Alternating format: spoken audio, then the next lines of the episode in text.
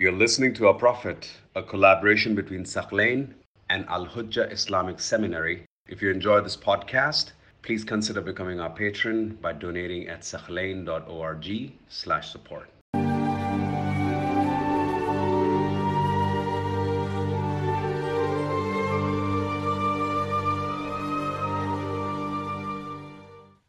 Now, Abu Talib realizes that things are becoming more and more intense. He gathers the Bani Hashim and he makes an oath with them. Look, we have to defend Prophet Muhammad. Even if you don't believe in his message, we have to defend him. You know he's truthful. You know he's truthful, he's not lying. So all members of Bani Hashim, the immediate relatives of the Prophet, they promised to defend him. We won't allow anyone to come and hurt him except Abu Lahab. He said, No, I don't accept his message and I'm going to fight him. So Quraysh at this point, they realized that we're not prepared for an armed resistance against the Prophet because Bani Hashim are still strong. They have alliances with other Arab tribes. We don't want this an all-out war. So the best thing is to, you know, uh, keep our campaign of brainwashing people, of ruining the reputation of the Holy Prophet sallallahu alaihi wasallam. So they start to boycott the Prophet. They started a movement of boycotting the Prophet and the Muslims. The Quran mentions this in verse 26, verse uh, in verse 26 of Surah Al-An'am. Allah subhanahu wa ta'ala says, وَهُمْ يَنْهَوْنَ عَنْهُ وَيَنْأَوْنَ عَنْهُ They used to prohibit people from seeing the Prophet. Any newcomer who wanted to see the Prophet, oh no, no, no. Don't go, you'll regret it. He's a magician, he's going to play with your mind.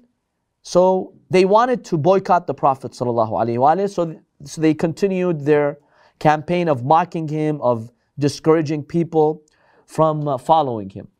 When the opportunity would arise, they would also physically try to harm the Prophet. Not like with a weapon where they wanted to kill him, but they tried to physically harass him.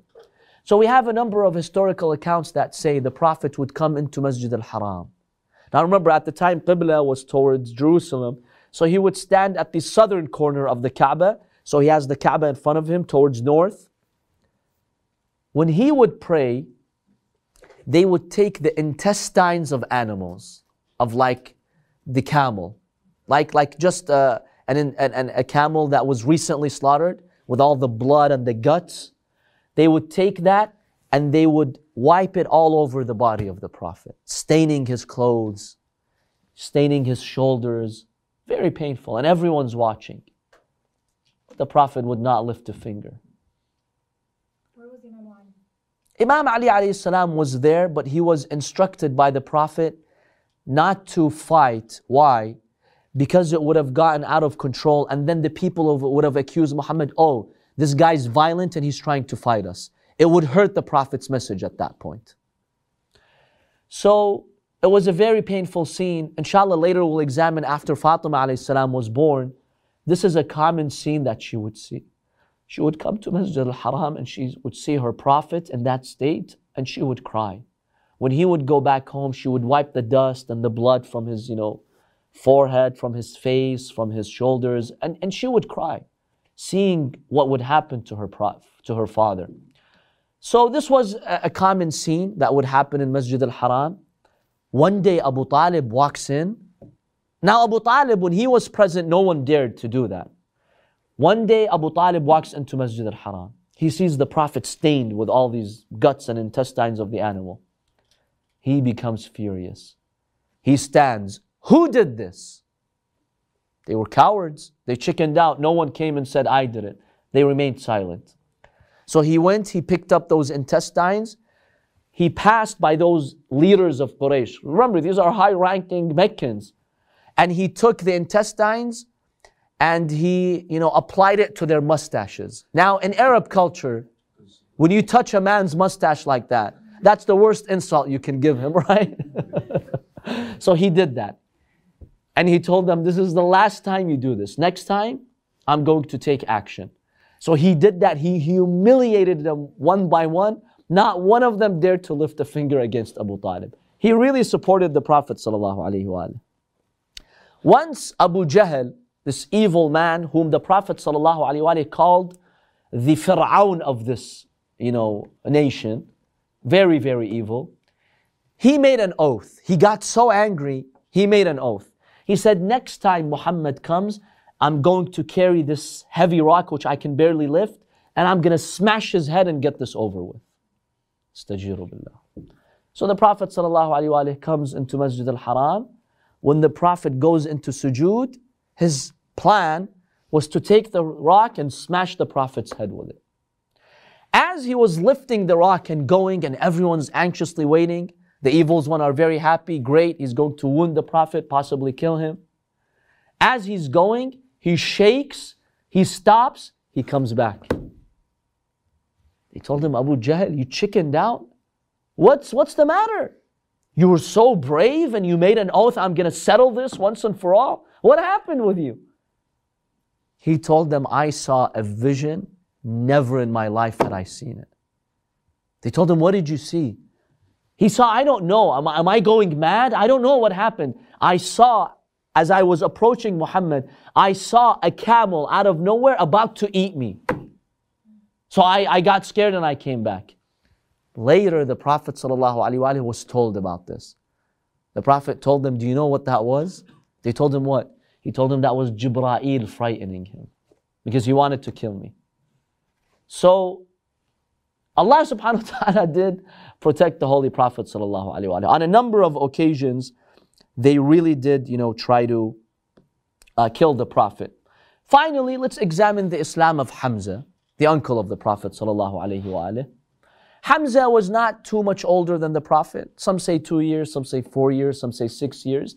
He was, you know, pretty much in the age group of the Prophet sallallahu Now, we don't exactly know when Hamza became Muslim. There is some discrepancy in the historical accounts. Some say, you know, two, three years after uh, the announcement of the Prophet. Some say at the sixth year of Hijrah. Uh, not Hijrah, afwan, the sixth year after revelation, uh, he became Muslim. So basically, what happened is one day, Abu Jahl, this evil man, he passes by the Prophet and he slanders him with every filthy word you can think of. Hamza was known for hunting. He was very brave. He was well respected by Quraysh.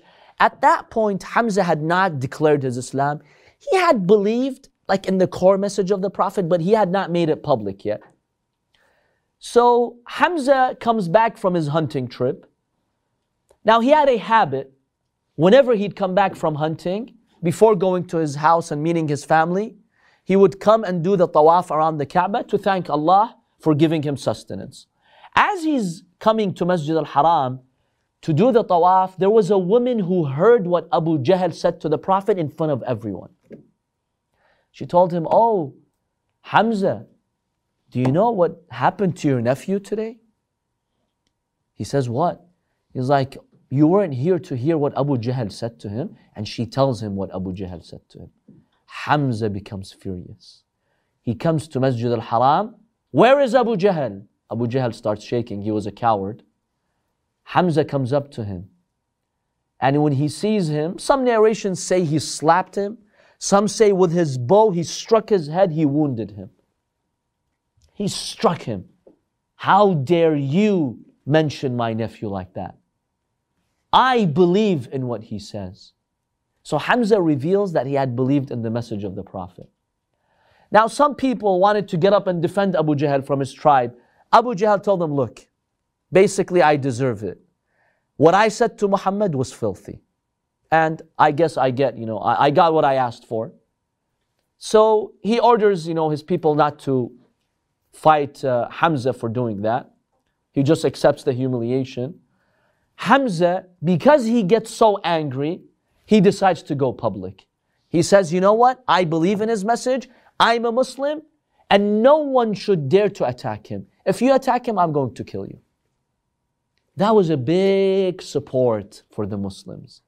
The Prophet was so relieved when he heard Hamza, his uncle, believed in his message.